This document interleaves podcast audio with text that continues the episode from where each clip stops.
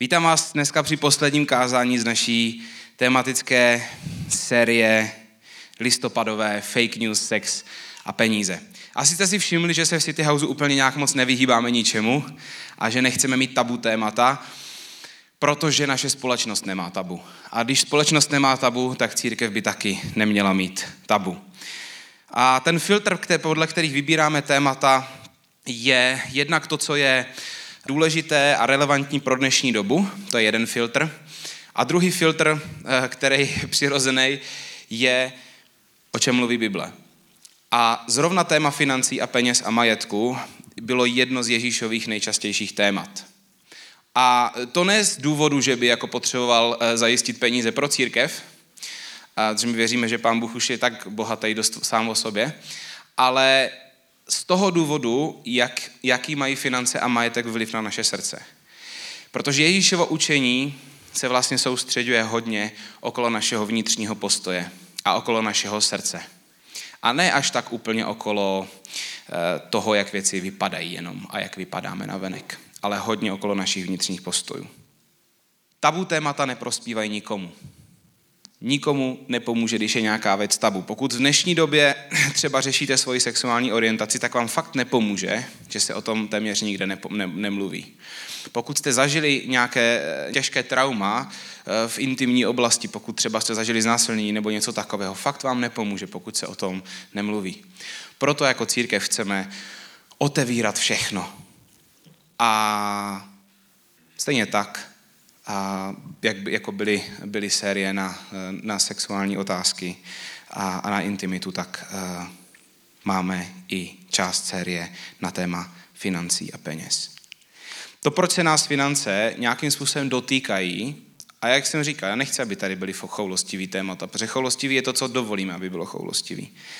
Ale to, proč se nás nějakým způsobem dotýkají, je, že odhalují, na co v životě spoleháme. O tom trošku minule mluvil Kuba.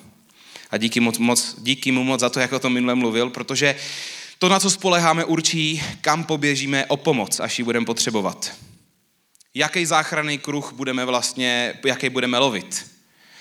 Pokud svoje dítě pustíte na vodu, tak chcete, aby mělo kvalitní záchranný kruh.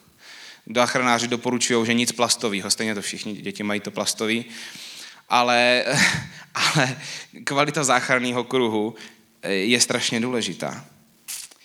Ježíš řekl jednu klíčovou myšlenku, která je ultimátně platná po celou historii lidstva a je absolutně výstižná. On řekl, kde je váš poklad, tam bude i vaše srdce. To prostě platí. Čeho si vážíme, tam budou směřovat naše myšlenky, to si budeme chránit, na to budeme hákliví a zároveň potom budeme sahat v časech krize. Když budou problémy, tak tam se obrátíme jako na první místo. A ve skutečnosti mluvit o majetku, penězích, financích je jeden z nejspolehlivějších testů toho, co má člověk na svém žebříčku priorit. Protože postoj k penězům do velké míry odhaluje naše srdce. A právě o srdci tahle ta problematika nejvíc je, a ne o penězích samotných. Ale o srdci.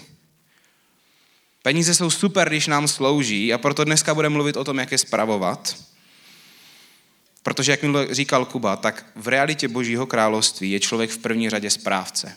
Pokud věříte, že Pánu Bohu patří celý váš život, potom jsme správci. Nejsme v první řadě vlastníci, ale jsme správci. A pokud dneska v téhle realitě nejste a tomuhle tomu nevěříte, tak pro vás budou první tři body, které jsou ultimátně platný úplně pro každýho. Ukážeme si, jak skvělou praktickou moudrost aby Bible má. Pokud dneska jste ve chvíli a momentu života, kdy pro vás Ježíš je ultimátní autorita a kdy následujete Ježíši a váš život patří Bohu, tak pro vás potom budou body 4 a 5. Taky. Dneska se podíváme na pět principů biblické zprávy peněz. A ty principy chci to říct hnedka na začátku. Někteří z vás jste tady dostáváte jenom kapesní od rodičů.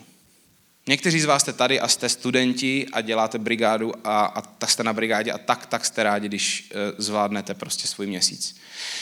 Někteří z vás jste tady jste v tíživé finanční situaci, protože vám během covidu krachovala firma nebo zkrachovalo podnikání nebo živnost. Není to o nějaké částce. Není to o tom, jestli je někdo bohatý nebo chudej. Je to o srdci, je to o přemýšlení. Je to o principech. Nehrajme tu na čísla, prosím. Dneska vůbec. Puste to z hlavy. I pokud teď máte nějakou strašně malou částku na měsíc, tak návyky, které při zprávě peněz vybudujete teď, vám pomůžou, až na tom třeba později budete líp. Protože tak toto funguje.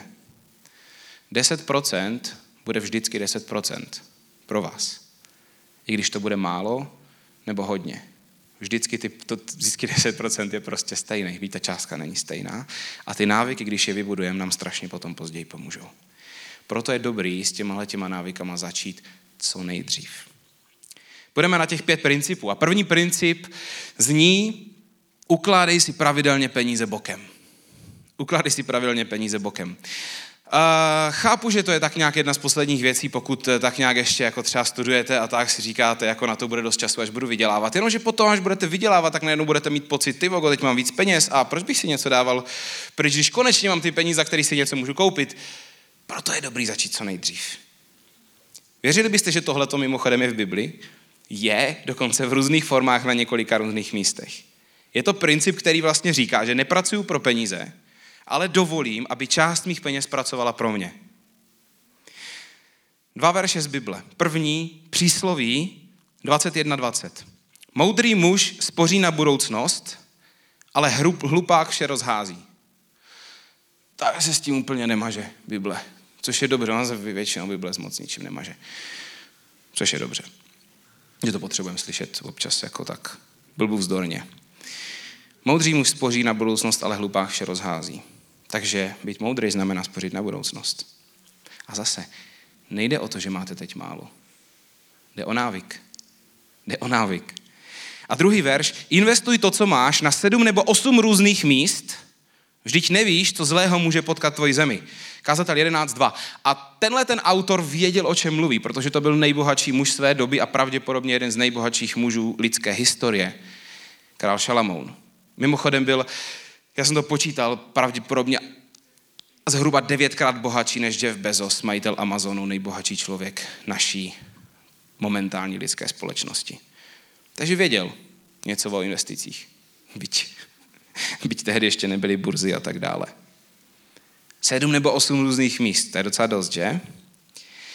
My s Kamčou spoříme našim dcerkám pravidelnou měsíční částku, aby až budou dospělé, měli trochu lehčí začátek, já si trochu spořím na důchod, zároveň se snažíme si udržet rezervu ve výši několika měsíčních platů na nenadále výdaje, na tu se snažíme nesahat, občas se to daří, občas se to daří míň, protože s jedním platem a s dvěma dětma a s hypotékou to není úplně jednoduchý.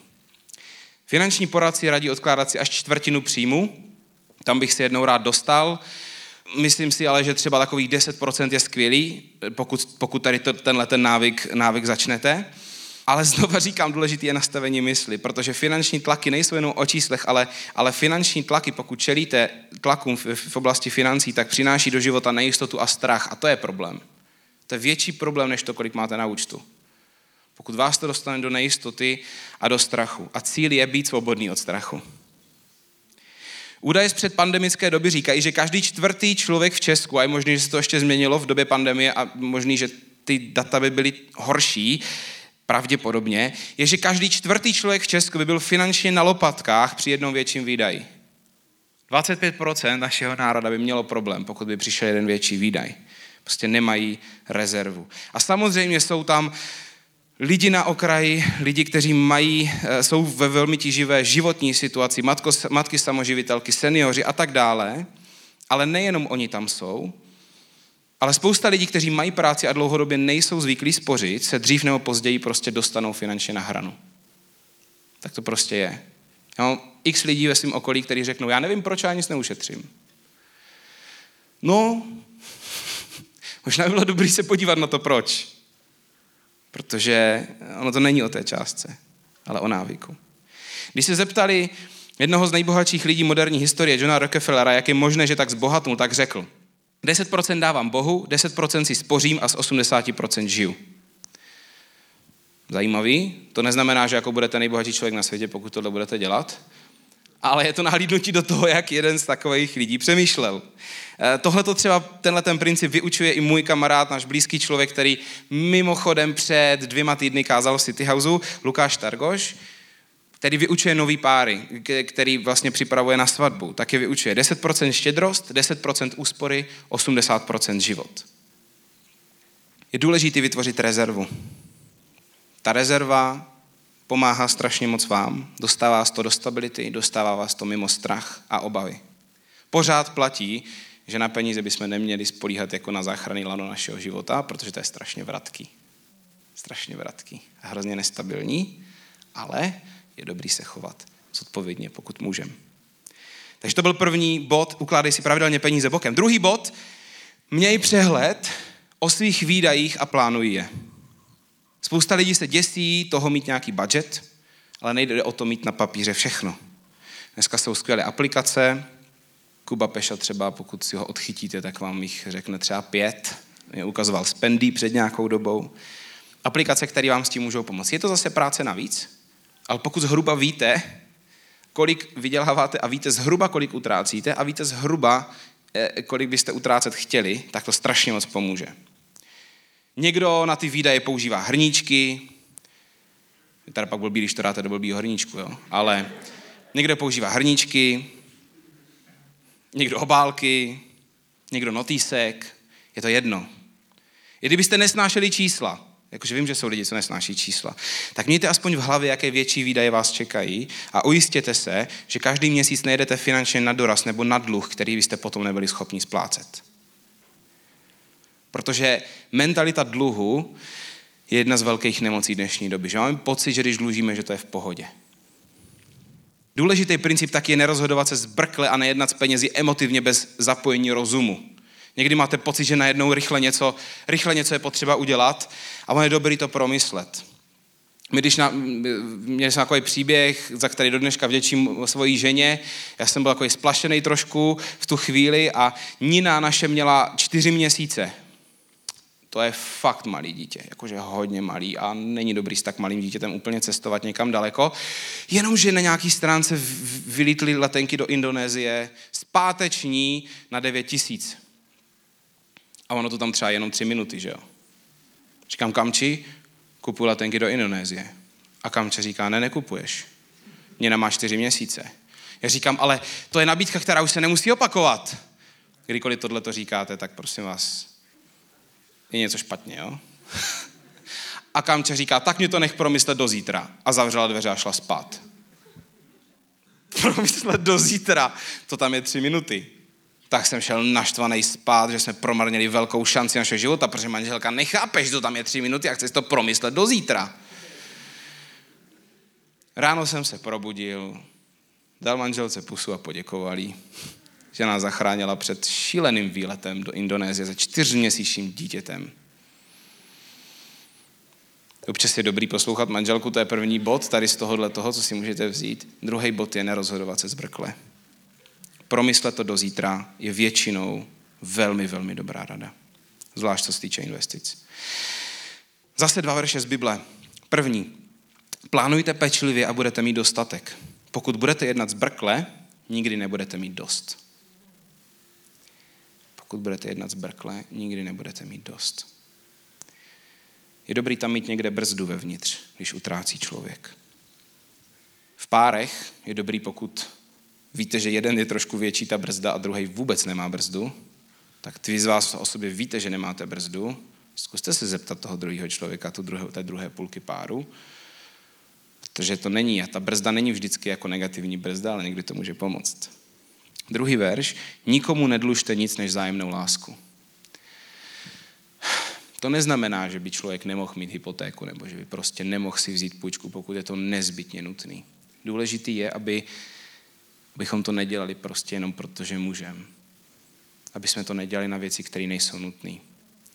Aby jsme si nepořizovali kreditky a potom prostě s nimi neplatili jak na běžícím páse, aby jsme potom později zjistili najednou, že to nemáme jak splatit. Takhle spousta lidí dnešní naší společnosti skončila v exekucích. Je to obrovský problém v dnešním Česku. A ten způsob života na dluh je velká část toho a velká příčina toho. Je důležitý jakoby neot, ne, zase neotálet se splátkama, jo? Ne, nedostat se do, toho, do, toho, do té mentality toho, že jsme dlužníci. A už nám to potom přijde normální. neignorovat nebezpečí života na dluh. Exekuce jsou strašně ničivá věc a dostane vás to pod strašný tlak. Ne zase ty čísla, ale ta nejistota, ten strach a ta nestabilita. Přísloví 24-27. Postarej se nejdříve o svoji práci, potom si můžeš stavět dům. To už tady možná nemáme. Přísloví 24-27 pro ty z vás, kdo si to píšete. Postarej si nejdříve o svoji práci, potom si můžeš stavět dům. Jinými slovy, pokud chceš stavět dům, měj stabilní práci. A postarej se, že tvoje příjmy a výdaje budou nějakým způsobem v souladu. Druhý bod. Druhý bod, měj přehled o svých výdajích a plánuje. Třetí bod, užívej si to, co máš. Užívej si to, co máš. Práce s financemi není jenom o tom šetřit a plánovat, ale taky občas se do sebe nemát investovat. Vzdělání, odpočinek, dobrodružství, cestování jsou skvělé věci a náš mentor City House a můj osobní mentor Steve Widham mi občas říká, neboj se do sebe investovat a pokud můžeš, odpočívej kvalitně. To znamená, že to bude stát peníze. Opět Šalamoun, jeden z nejbohatších lidí lidské historie, říká, a tak jsem viděl, v čem spočívá štěstí. Je správné jíst a pít a užít potěšení při všem lopotném pachtění v těch pár dnech života pod sluncem, které člověku Bůh dal, vždy to je jeho úděl. Je důležitý umět si užít to, co máte. A nežít v mentalitě, ani nežít v mentalitě falešného bohatství, ale nežít ani v mentalitě chudoby. Oba dva ty extrémy nejsou zdraví. A někdy se můžeme dostat do situace, kdy na tom nejsme finančně dobře, ale i v tu chvíli je potřeba nepřestat žít. Nepřestat žít. Vlastně se zůstávat v životě v tom stavu, že se k penězům chováme zodpovědně na jedné straně, ale na druhé straně pořád jakoby naše, stav našeho konta neurčuje vlastně náš strach anebo naši falešnou jistotu. Prostě to by mělo zůstat pořád stejný. Že nedovolíme vlastně financím, aby nás zostávali do strachu, ale taky nedovolíme, aby nás zostávali do falešné sebejistoty. Protože stejně to tady jednou necháme, všechno. Ať už věříte na život po smrti nebo ne, prostě to tu necháme. Někdy se můžeme dostat do situace, kdy na tom nejsme finančně dobře, ale i v tu chvíli je potřeba nepřestat žít a my jsme se do takové situace dostali nedávno. Neměli jsme moc peněz, poslední týdny byly extrémně náročný eh, na energii a na sílu a na čas, ale strašně jsme věděli, že potřebujeme dovolenou. Moje manželka to viděla o něco dřív a říkala, potřebujeme jít na dovolenou. A já jsem říkal, ale nemůžeme. Na to nemáme peníze. Peněz bude občas více a občas méně. Důležité je umět fungovat v obou dvou těch polohách. I když je jich víc, i když je jich míň. Ale nesmíme se dostat do skleslosti z toho, že nemáme. Nesmíme se dostat do toho strachu, do té nestability. A pokud patříte Bohu, tak mu můžete důvěřovat v těchto těch časech. Člověk, u kterého vlastně probíhají moje terapie, můj terapeut, tak mi vlastně říkal, když jsem to s ním sdílel, říkal, říkal mi sám o sobě, že oni, i když měli málo jejich rodina, tak schválně vzal rodinu na večeři, která byla trošku dražší, aby si připomenuli, že někdy můžem, i když dlouhodobě nemůžem. Někdy na schvál jakoby udělal, udělal krok, který by z dlouhodobého hlediska nebyl zdravý, ale jednorázově si ho mohl dovolit, protože prostě si připomenout, potřebovali si připomenout, že potřebují žít. A že se nedostanou se do skleslosti a do strachu kvůli financím. Takže je správné jíst a pít. Je dobré nespadnout do boha- mentality bohatého člověka, ať už máte nebo nemáte. Protože buď to, to bude strašně velká jistota vašeho života, která se může kdykoliv rozpadnout, a nebo spadnete do dluhu, pokud máte mentalitu bohatého člověka. Ale pokud má člověk mentalitu chudého člověka, když člověk má méně, než by chtěl, než by rád měl, tak to taky není zdravý. Protože potom člověk žije vlastně ve strachu, co bude neustále, co bude, co bude, co bude. Peníze jsou super, ale nenechme je vládnout nad náma ani v bohatství, ani v chudobě. Tohle jsou tři základní principy, které jsou v Biblii a jsou zdravé a tyhle principy jsou okamžitě použitelné pro každého člověka. I kdybyste tady seděli a dotáhla vás se manželka, protože chtěla, abyste konečně přišli do církve, abyste si říkali, co to je za téma, když jsem poprvé v církvi, tak tohle to mohlo být pro vás. A k těmhle těm principům přidáme ještě další dva, které jsou klíčové pro lidi, kteří následují svým životem Ježíše.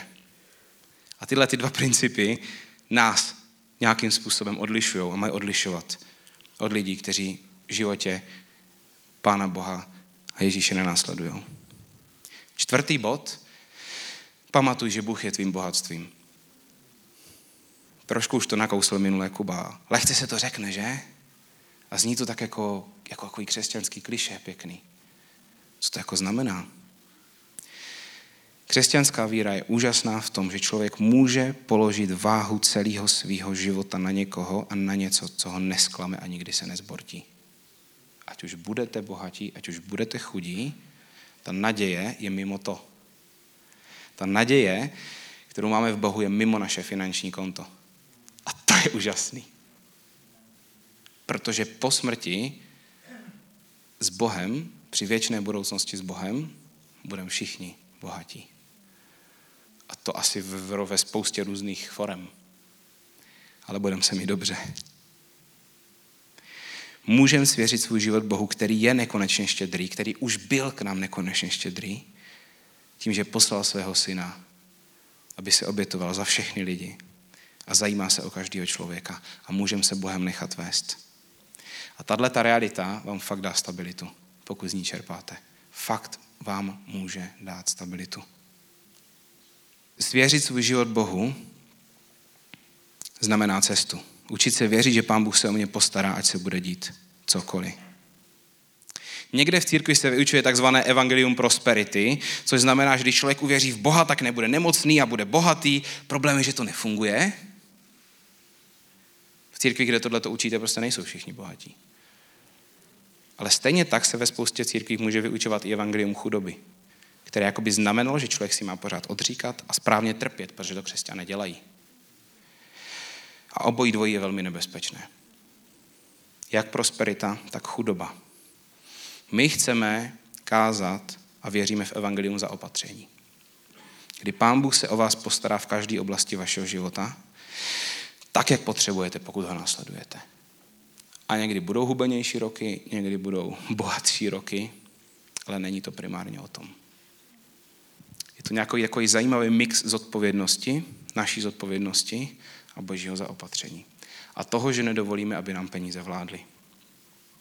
Pán Bůh se o nás stará ve zdraví i v nemoci, v přebytku i v nedostatku. Věřit Bohu je výzva, ať si bohatý nebo chudý. Protože když máš přebytek, tak na něho, přes něho nemusíš vidět na Boha. Ale pokud máš nedostatek, tak přes taky ten nedostatek nemusíš vidět na Boha. V každém momentě života. Rozhodnout se věřit Bohu prostě vyžaduje rozhodnutí. A pro nás všechny může platit ten fakt, že Pán Bůh je víc než náš přebytek nebo nedostatek. 5. Mojžíšova 8.18, tam se píše, pamatuj na hospodina svého Boha, je to přece On, kdo ti dává sílu. Pán Bůh nás zve do reality, kdy On bude víc než stav našeho konta. Ať jsi chudý nebo bohatý, Pán Bůh tě zve do reality, kdy On bude větší než tohle. A pátý bod, pátý bod zní, dávej Bohu jako prvnímu. Všechny oblasti života fungují ve vztahu s Bohem tak, že pokud mu v té oblasti předáme kontrolu, tak on do té věci přinese požehnání a svobodu. Jinými slovy, chcete, aby Pán Bůh požehnal vaše manželství? Dejte mu v něm první místo. Povyšte ho nad svoje ego, nad svoje představy. Chcete, aby Pán Bůh požehnal vaši práci? Hledejte ho víc než svoje uspokojení v kariéře a Pán Bůh přinese i do tvojí práce požehnání. Chcete, aby Pán Bůh požehnal oblast vaši, vašich financí? Dejte mu v nich první místo. Tohle to platí pro všechny oblasti života člověka. V Božím království nevlastníme, ale spravujeme. A pokud se budem, budete třeba koukat na mě jako na pastora, tak mě prosím nehodnoťte podle toho, jak kážu nebo mluvím, protože to je dar, ale podívejte se na můj život. Je to stejné, jak kdybyste hodnotili člověka podle jeho fotek na Instagramu. Nikdo vám tam o sobě nenapíše, jaký skutečně je. Nikdo nevyfotí své nejhorší momenty. Ty lidi mimochodem, co fotí své nejhorší momenty, tak mají strašně moc eh, odběratelů, protože my tak nějak jako vnitřně prahneme potom, aby věci byly reální. A je potřeba se na svět dívat reálně. Potřeba se dívat, jak zodpovědně lidi žijou. Když byste se dívali na mě jako na pastora, koukejte se na tom, jak zodpovědně žiju, jaký mám charakter, jak se chovám ke svým dětem, jak se chovám ke své ženě, kam se vyvíjím charakterově, jak se chovám k lidem. A pokud Bůh vládne celému mému životu, potom tomu bude odpovídat i moje nastavení ohledně financí. Víte, jaký je podle mě nejlepší důvod ke štědrosti? Je to to, že všechno máme od Boha a nic nevlastníme, ale spravujeme. Král David na jednom místě ve starém zákoně říká při stavbě chrámu toto. Vždyť co jsem já a co je můj lid, že máme možnost takto přinášet dobrovolné dary. Od tebe pochází všechno. Dáváme ti, co jsme přijali z tvých rukou. Tam je všechno. Je to čest dávat Bohu, dávat na Boží práci, protože od Boha pochází všechno. Tohle je realita, na které se rozhodně nezhodnete s lidma, kteří nenásledují Ježíše. To je úplně ustřelený. Proč bys někam dával peníze? Na něco, co, co neexistuje podle těch lidí. A tady se to celý láme. Pokud Pán Bůh opravdu existuje. Pokud opravdu věříme, že má smysl mu svěřit celý život. Pokud je to celý život, pak to bude zahrnovat všechno, včetně financí. Finance nejsou nějaká speciální oblast, protože dost lidí dělá to, že tak nějak tady má celý svůj život a pane Bože, je, patřím ti ze vším, co mám, ale prachy jsou tady. Co ráč? To jako ne. Stejně tak jako tady na tvý druhé ruce lidi mají spoustu dalších věcí, mají tam vztahy svoje, mají tam nakládání se svýma emocemi a tak dále, a tak dále. V žádném případě to nefunguje. Máte stoprocentní svobodu si to nechat ve své ruce. To, do čeho nás Pán Bůh zve, je, že v jeho ruce vám bude líp. Nám bude líp. Pokud víme, že všechno dobré stejně pochází od Boha a že nám svěřil to, co máme, abychom to spravovali, pokud věříme, že jednou to tady celý skončí a necháme to tady, potom cíl není tady si nahrabat co nejvíc. Cíl je úplně jiný. A na to se snažíme s Kubou poukázat tady tyhle ty dvě kázání, že, že peníze prostě nejsou ta nejklíčovější realita tohoto života. Pokud víme tady tohleto, pokud víme, že to je celý od Boha, že to patří jemu, tak to je ten nejlepší základ pro štědrost, protože to přináší volnost. Je lehčí spravovat něco, co nevlastním, co pouze spravuju. A Bible se vyjadřuje o štědrosti jako o něčem, co není emocionální a nahodilé. Proto vždycky při, při sbírce říkáme, pokud vám to nedává smysl, prosím, nedávejte. A vždycky bude církev obvinovaná z toho, že hrabe peníze. Ať to budeme říkat jakkoliv. Vždycky to někdo může použít. A těžko se proti tomu dá něco, něco namítat eh, jako bez toho, aniž by člověk šel dovnitř, bez toho, aniž by viděl, jak věci opravdu jsou. Prostě, prostě tohle to je jedna z věcí, kterou tak nějak asi lidi vždycky budou um, na první pohled církvi vyčítat. Ale pokud církev má pomáhat lidem, pokud církev má plnit své poslání, tak jsou potřeba i peníze. Díky tomu, že máme štědrý lidi v City Houseu, tady můžete sedět. Díky tomu mě teďka slyšíte přes mikrofon. Díky tomu teďka opravíme, opravujeme kino, který je mimochodem nechutně drahý. A pak tam všichni rádi přijdou a bude super, že si tady můžu sedět. A to všechno díky štědrým lidem. Posíláme tisíce každý rok na různé projekty do Severní Koreje na pekárny, na misionáře. To všechno díky štědrým lidem. Bible se vyjadřuje o štědrosti jako o něčem, co není emocionální a nahodilé. Naopak dávání v Božím království má mít tři aspekty. Míru, čas a místo. Nejdřív ta míra. Ve starém zákoně pán Bůh ustanovil princip, že každý člověk z jeho národa měl dávat desátek, tedy 10% svých příjmů do chrámu. Za to žil kněžský kmen s kménem Levité. Za to vlastně žili a, a měli vlastně eh, zodpovědnost, duchovní zodpovědnost za ten národ a za to, aby ho reprezentovali před Bohem. Bylo to jinak než dneska. V Novém zákoně Ježíš se tady k tomuhle tomu vrací na jednom místě velmi jasně a napomíná na jednom místě učitele zákona, že vyhrocovali do detailu ten desátek těch 10%, ale zapomínali na spravedlnost a boží lásku. Takže ne, finanční štědrost není to nejdůležitější v křesťanské víře. Mluvíme o tom teprve po druhé za tři a půl roku City Houseu. Ale není to ani nedůležité. Ježíš tam říká, běda vám farizeum, že dáváte desátky z máty a kopru a z kdejaké byliny, ale spravedlnost a boží lásku opomíjíte. Těmto věcem jste se měli věnovat a tam ty nezanedbávat. Takže Jinými slovy, nezanedbávejte pravidelnou štědrost. Nezanedbávejte desátky. Není to to nejdůležitější, ale není to ani nedůležité. A chci říct jednu hrozně důležitou věc. Často se říká, že štědrost je o postoji srdce. My akorát potom někdy zapomeneme na to, že co máme v srdci, se potom taky nějak projeví na venek. A mluvím teďka zejména k mileniálům a ke generaci Z, k takzvané Gen Z. Mileniálové, což jste, pokud neznáte ty, ty termíny, to jsou lidi, co se narodili 1981 až 1996, já tam spadám taky. A Gen Z, ty jsou zhruba roky 97 až 2012. Myslím si, že nás tady dost velká část tady z těchto těch generací. A tyhle ty generace mají často jakoby tendenci s něčím jako nemít problém a být s tím v pohodě, ale vůbec to nedělat. My jsme s tím jako v pohodě. Jsme jako v pohodě se štědrostí. Jako, nedělá problém. Akorát to neděláme. Jo?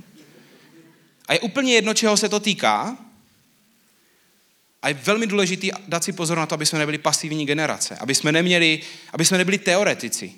Aby jsme nebyli jako já jsem s tím vlastně v pohodě, ale jako, jako udělal jste někdy? To, to jako ne úplně.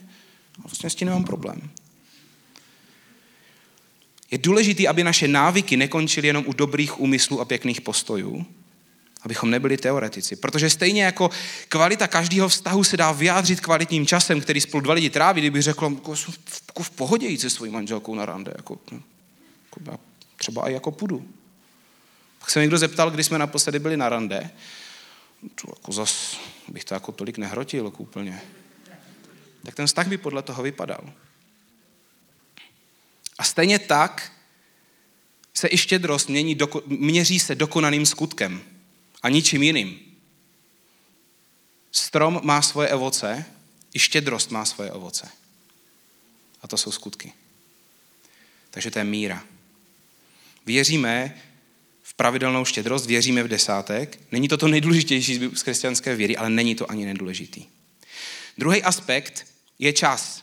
Že naše dávání má svůj čas znamená, že by naše štědrost měla být pravidelná. Zase dva verše z Bible. První. Prvního dne v týdnu, ať každý z vás dá stranou, kolik si může dovolit. Proč prvního dne z týdnu? Možná si přečtem ten druhý verš. Úctivě hospodina vším, co ti patří, ucti ho posledními zbytky ze své úrody. Testuji, jestli nespíte. Teď to přečtu správně, jak to má být. Uctívej hospodina vším, co ti patří, tím nejlepším ze vší své úrody. Stejně tak jako svojí manželce nechci dávat ten poslední zbytek svýho času, tak Pánu Bohu nechci dávat ten poslední zbyteček ze sebe. A to platí i pro finance. Protože když dáváte poslední zbytek, tak čekáte, co vám zbyde a pak možná, když mi zbyde. Pokud někomu dáváte jako prvnímu, pak to znamená, že to je priorita. Já jsem takhle navyknutý. Moje dávání, moje štědrost odchází z účtu jako první věc vždycky. A to ještě s Pánem Bohem jdu takovou cestu, kdy jsem se rozhodl dát o dost víc každý měsíc jako výraz důvěry. A vždycky je to rozhodnutí. Pak si spočítáte na kalkulaci, kolik to je a zavřete oči a kliknete na odeslat. Ale já jsem to udělal ne proto, že bych měl pocit, že mám. Ne proto, že bych se cítil provinil, kdybych to neudělal, ale protože jsem chtěl. To neznamená, že to rozhodnutí jako ne, nepocítíte. Ale děláte ho, protože chcete, protože jste tam dospěli, protože jste se k tomu rozhodli. A nemyslím si, že to pán Bůh ustanovil v první řadě kvůli sobě nebo kvůli církvi. Mimochodem, my všichni, co v církvi pracujeme, tak jsme šli s platem dost dolů, když jsme přišli jako pracovat do církve a, a odmítli jsme. Čenza odmítl práci v Americe, já jsem odmítl manažerský post ve firmě, kde jsem pracoval, aby jsme mohli sloužit Bohu. Věřím tomu, že Bible mluví o pravidelné štědrosti nejvíc kvůli nám samotným. Kvůli nám jako lidem, protože se tím učíme Bohu věřit a učíme se věrnosti. Dávat Bohu pravidelně má trojí význam. Kdykoliv dáváme Bohu část našich financí, je v tom aspekt minulosti. To znamená vděčnost. Bože, díky za to, co jsi mi už dal. Je tam aspekt přítomnosti, to znamená prioritizace. To, co mám, to jde Bože jako prvnímu. A zároveň i budoucnosti, víra, Bože, věřím, že se o mě postaráš. Není to žádný tlačený dávání, není to ani emocionální dávání, je to plánované dávání.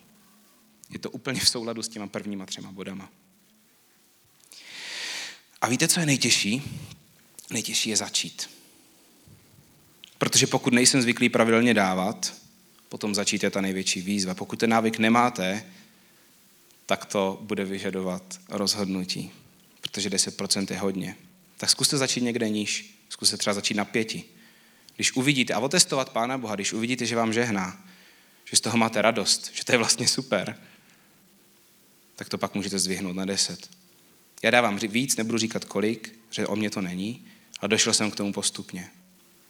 Že nejtěžší je to začít, ale na to jedna rada, která vám pomůže. Začněte. Pak už to bude líp. Takže to je čas. A potom poslední aspekt, to, že má naše pravidelné dávání i své místo, znamená, že by to mělo jít Pánu Bohu, tedy na boží práci, tady do božího domu. Malachiáš 3.10. Sneste všechny desátky do, obol, do obilnice a tě v mém chrám něco jíst.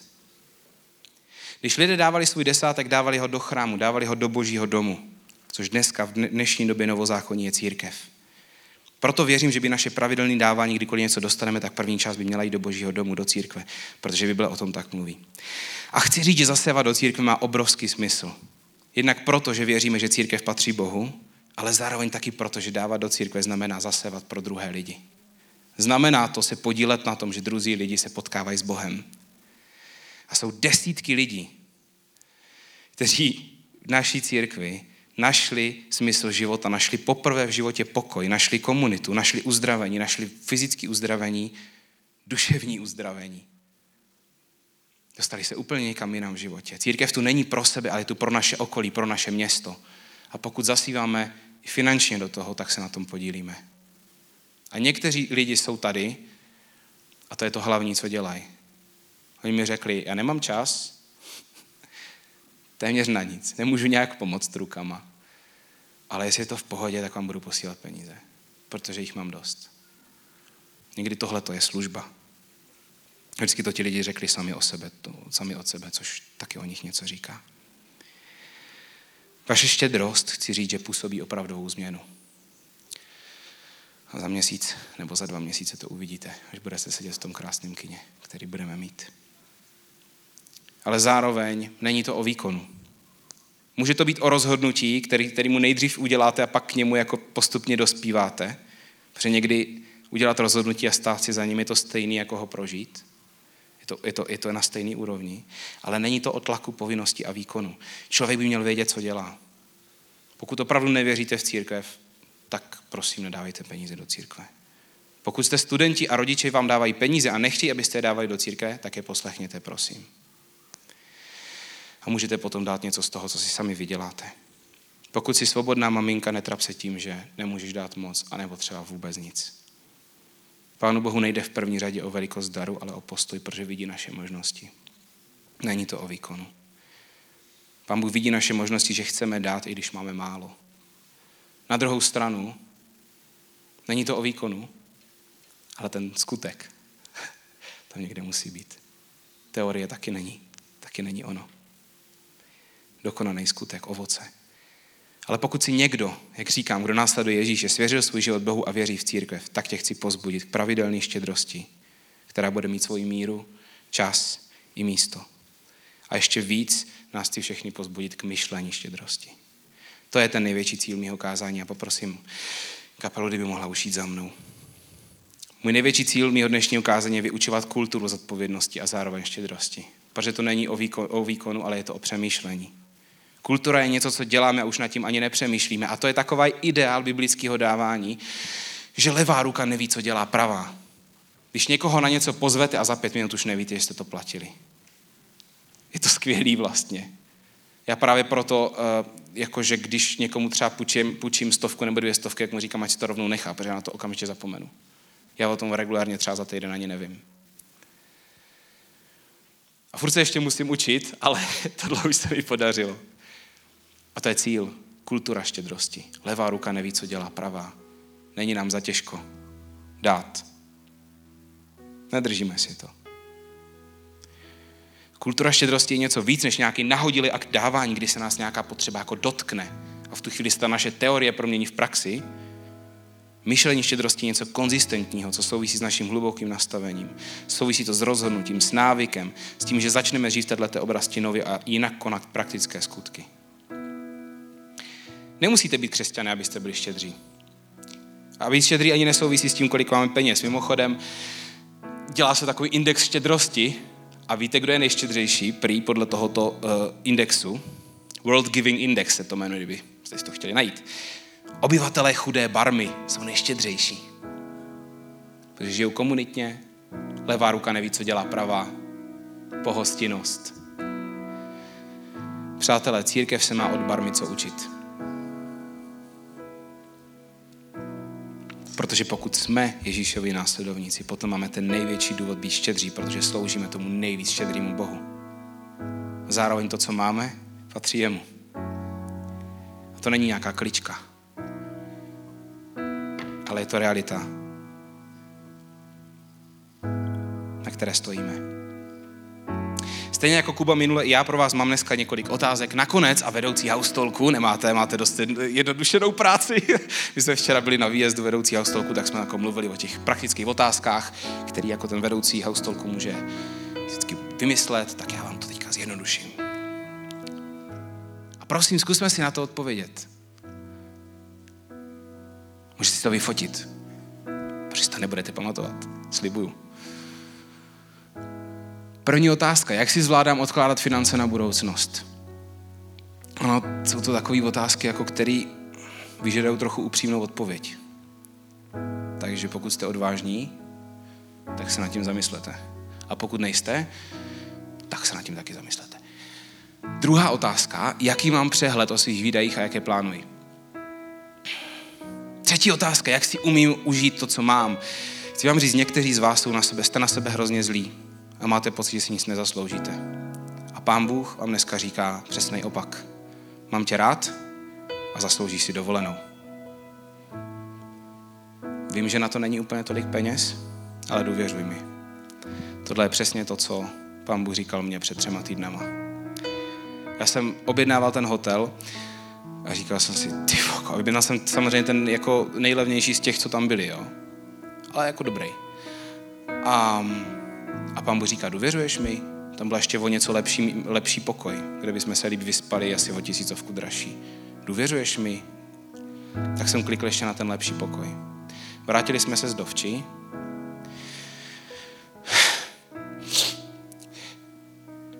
Vrátili jsme se z dovči a týden potom mi volá volá kamarád a říká, pán Bůh mi tělo na srdce, chci ti poslat nějaký peníze.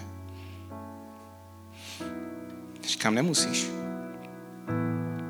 Ne, pověs mi opravdu, pověs mi, jak na tom teď jste. Říkám, nic moc. Říkám, tak mi číslo účtu. Já vám neslibuju, že se to stane po každé. Ale slibuju vám, slibuju vám jako pastor, že Pán Bůh existuje. A že když mu budete důvěřovat, že se o vás postará. Čtvrtá otázka. Jaké bohatství pro mě představuje Bůh? Možná dneska zjistíte, že žádný. Možná jste dneska zjistili, že vaše křesťanství je spíš hra, že ve skutečnosti spolíháte na peníze. Pokud jste to zjistili, tak velký palec nahoru, protože to chce odvahu. Pátá otázka, jaký je ovoce mojí štědrosti. Ne jak o tím přemýšlím, jaký je reálný ovoce, jaký jsou moje skutky. Čenza vám za chvilku poví o nový sérii na prosinec, na kterou se moc těším. Dovolte mi to ještě teďka celý uzavřít modlitbou a pak budeme zpívat poslední chválu. Ježíši, děkuji ti moc za to, že chceš prostupovat celou, celý náš život a každou oblast našeho života. Ne proto, že bys nám chtěl něco brát, ale právě proto, že nám chceš dávat. Právě proto, že chceš obohatit náš život. Právě proto, že se chceš stát tím opravdovým bohatstvím našeho života. Bože, prosím, dej, ať náš život není o penězích. Dej, ať se neochuzujeme penězma. ať naše radost může být v tobě. Peníze můžou být skvělý prostředek, jak pomoct druhým, jak si užít věci, ale ať můžou mít správné místo. Pozvi dneska, pane Ježíši, lidi, co jsou tady a co, co to chtějí, pozvi dneska na cestu s tebou v nových oblastech ve jménu Ježíši.